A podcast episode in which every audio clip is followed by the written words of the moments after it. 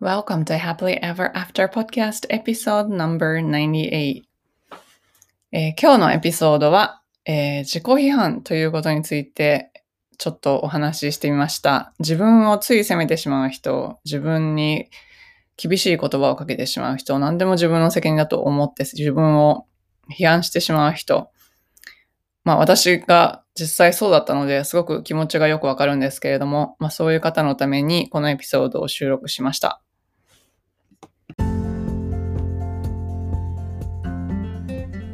こんにちは。大人の女性がモヤモヤした現状から抜け出すお手伝いをしているファイナンシャルライフコーチのゆりです。このポッドキャストは自分の人生も良くしたいけど周りの世界も良くしたいと思っている女性のための番組です。ソロエピソードでは心理学や NLP、マインドフルネスなどに基づいたマニアックな話をしています。どのように考えればモヤモヤから抜け出せるかといった話が中心です。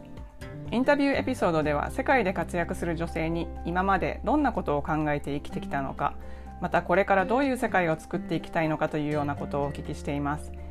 リスナーの皆さんのためになってしかもやる気が出てくる明日から一つでも新しいことができるような番組を目指しています。質問リクエストなど受け付けていますのでぜひインスタの DM かメールまでご連絡ください。詳しくはショーノートのリンクをご覧ください。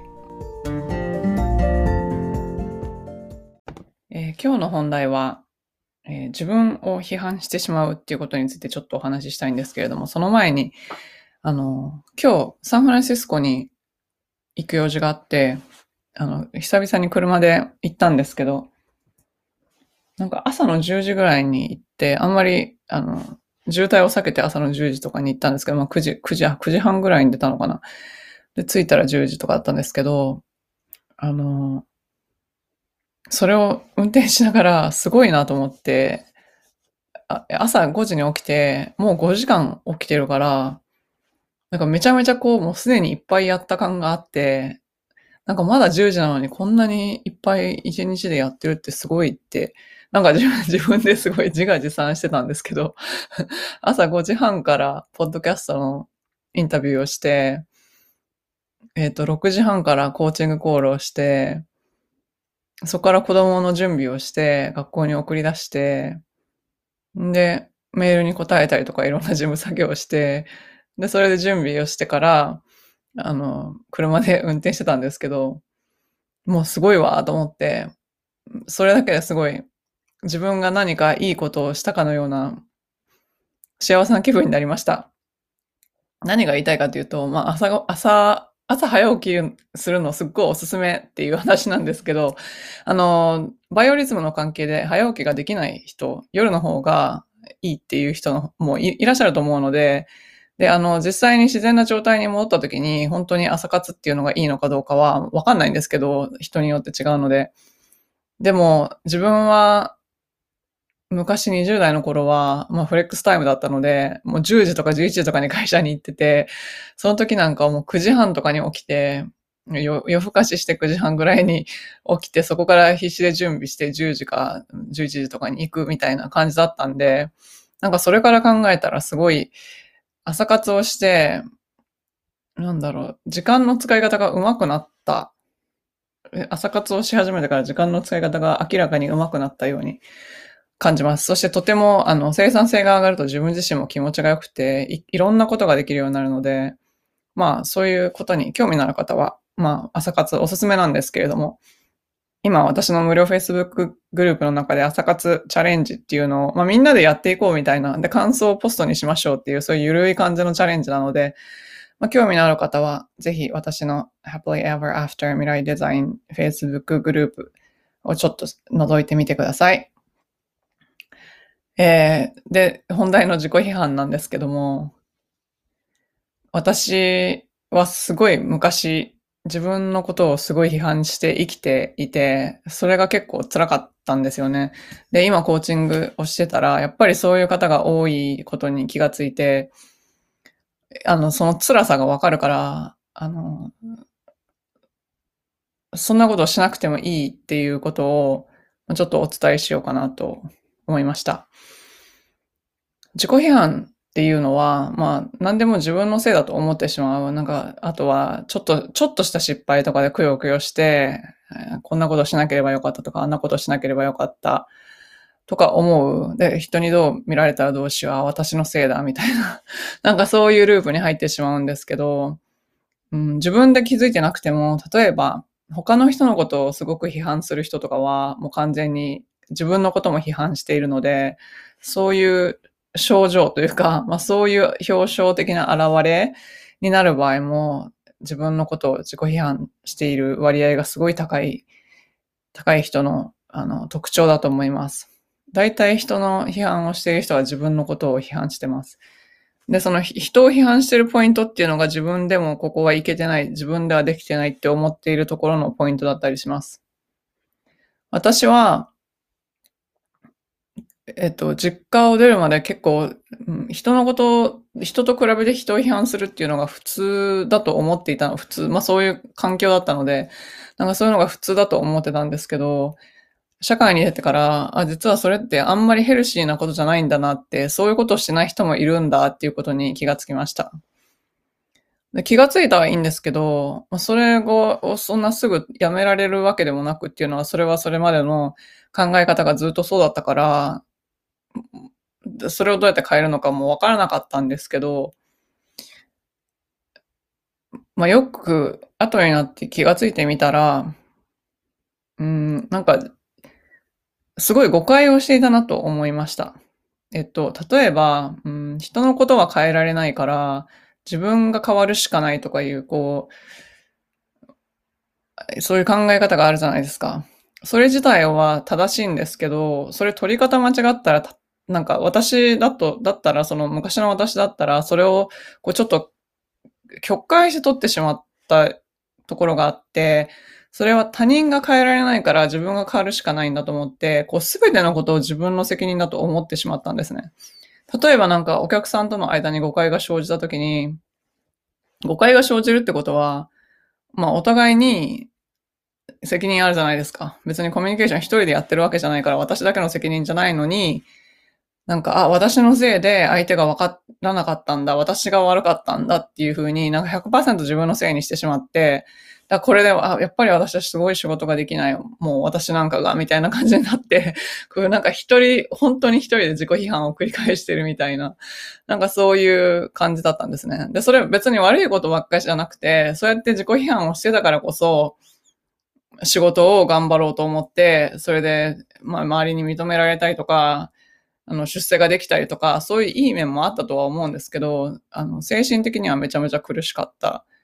というのをすごく覚えてます。っていうのはもう自己批判っていうのはもう終わりがないので、どれだけできたとしても、まあ今もまだちょっとあると思うんですけど、なんかどれだけできても、やっぱりできてないところに目が行くとか、どれだけできたとしても、なんか、まだまだ、まだまだ自分は、こんな、これ、こんなレベルじゃダメダメみたいな なんか自分で自分のことをこう、責め続けるみたいな、そういうのが多分、あの、現在もそういうところにハマっている方は、うん、多分苦しいと思うし、共感できるところも多いんじゃないかなと思います。で、この自己批判をどうやって やめた、やめることができたのか。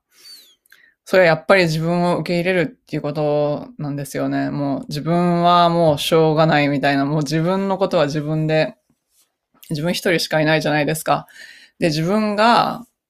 一人しかいない自分のことを受け入れてあげなかったら誰も受け入れてくれないんですよね。究極的には。自分のことを受け入れてない人は、周りの人も受け入れてくれないし、自分のことを批判してる人っていうのは、やっぱり、周りから見ても魅力的ではないですよね。だって自分で自分のことをいつも責めたりとか、痛めつけたりとかしてる人って、なんか、エネルギー自体が周りの人にこう、いい影響を与えるエネルギーじゃないじゃないですか。まあ、外見、外外見っていうか、外から見たら、こう、万事うまくいってるように見えるかもしれないけど、そこで自分はダメだとか思ってたら、やっぱりそういうのって、うん、なんて言うんですかね、オーラじゃないけど、なんとなくわかわかりませんか？人と喋ってて。やっぱりそういうの伝わるんですよね。うん。あとは、あの、人のためにもならないですよね。あの、自分、いつも自分のせいだ、自分のせいだ。自分を責めてばっかりいて、で、その相手に対してそれ相応の責任を負わせないっていうことは、その相手のためにもならないですよね。だってその相手はわからないじゃないですか。あの、もしあなたが責任を取ってしまったら、らそれが多分なんか、あの、親子関係でよくあると思うんですけど、結構先回りして先回りして先回りして、子供のため子供のためみたいな、あ、この子がなんか悪いことにならないようにとか先回りして自分が全部こう引き受けて、なんかそういう感じで育ててしまったら子供が大人になったら、あ、自分はどうしたらいいんだみたいな感じになっちゃうじゃないですか。だから、あまりにも他人のことに対して責任を取りすぎるのはその人のためにならない。で、あと自己批判をしていて、やっぱり、あの、一番苦しいっていうか、まあ、人間関係で辛くなるんじゃないかなって思うのは、その自分のこと批判してる人って、やっぱりそこが外に出てくるから、こうなんか人のことも批判したくなるとか、なんか無意識なんですけど、自分のことを批判してるときって、やっぱし他人のことも批判しちゃうんですよね。なんか同じような場面で。そうそう。なんかそういうのを外して他人のことをそのまま、その人自身として見るっていうのが、やっぱり人間関係を円滑にすることじゃないかなと思うし、なんか自分の価値観で相手をこうバッサリ切ったりとか、判断したりとかするんじゃなくて、こう、やっぱり自分のことをちゃんと、あの、そのまま批判せずにそのまま受け入れられるっていうことは、他人のことをそのまま受け入れるっていうことにすごくつながってくると思うので、うん、やっぱり自己批判を、まあ、気づいたらしてるな、なんかこんなことして、しなくてもいいのになっていうふうに自分で思ってあげるっていうのが大事なんじゃないかなと思います。で、あの、自己批判をして、こう自分のことをすごく責めてしまうときは、うんと前にも言ったかもしれないんですけど、思考をちゃんと客観的に見るっていう訓練をしてみてください。えー、思考を客観的に見るっていうのは、もう書き出してみて、えー、それが本当かっていうふうにあの考えてみてください。で、これを、えー、書き換えるとしたら、どういうふうに書き換えるかなっていうのもやってみたらいいんじゃないかなと思います。まあ、そのやり方は、あの、別のエピソードでお話ししてることもありますので、他のエピソードも聞いていただきたいんですけれども、あの、自分の思考を客観的に見て、それを疑問視するっていう作業も必要かなと思います。あまりにも批判的な言葉を自分に言ってるとき、言っているということに気がついたときは、そういう方法でちょっとリセットする方法を考えてみてください。あと、これはコーチングでも結構やるんですけど、あの、私がすごく自己批判をせずに反省会をする方法っていうのでいいなって思ったのがあって、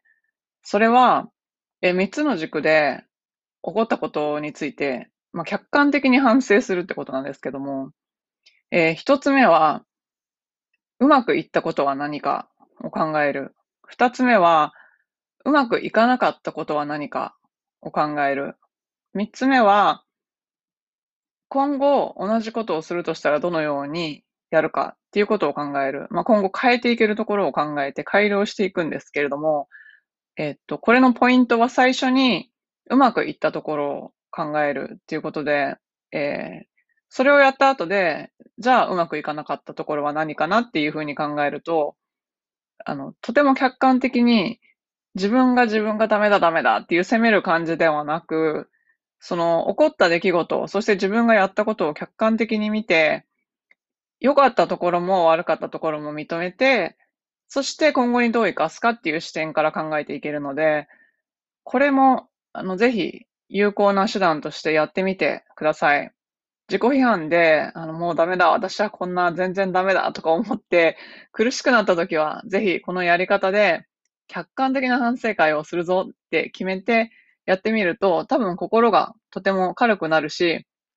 あともっと前向きに、あ、じゃあ、今回はダメだったけど、今度は頑張ろうっていう感じになれるんじゃないかなと思うので、試してみてください。最後までお聞きいただきありがとうございました。この配信がお役に立ったら、ぜひお友達とシェアするか、または配信登録、星マークポチッと、レビューの方よろしくお願いいたします。現在理想の未来を自分で作る10の質問セルフコーチングブックを無料プレゼント中です。ショーノートのリンクから登録してください。無料の Facebook グループ Happily Ever After 未来デザインではメンバーを募集しています。世界各国から自分から世界を良くしていきたいと思っている女性が参加されています。こちらもショーノートのリンクから参加申請をしてください。ご自分のリミットを破って新しいレベルで人生を作っていきたい方のためのコーチングプログラムに興味がある方は、ホームページ www.yuri-media.com をご覧ください。こちらもショーノートにリンクを貼っておきます。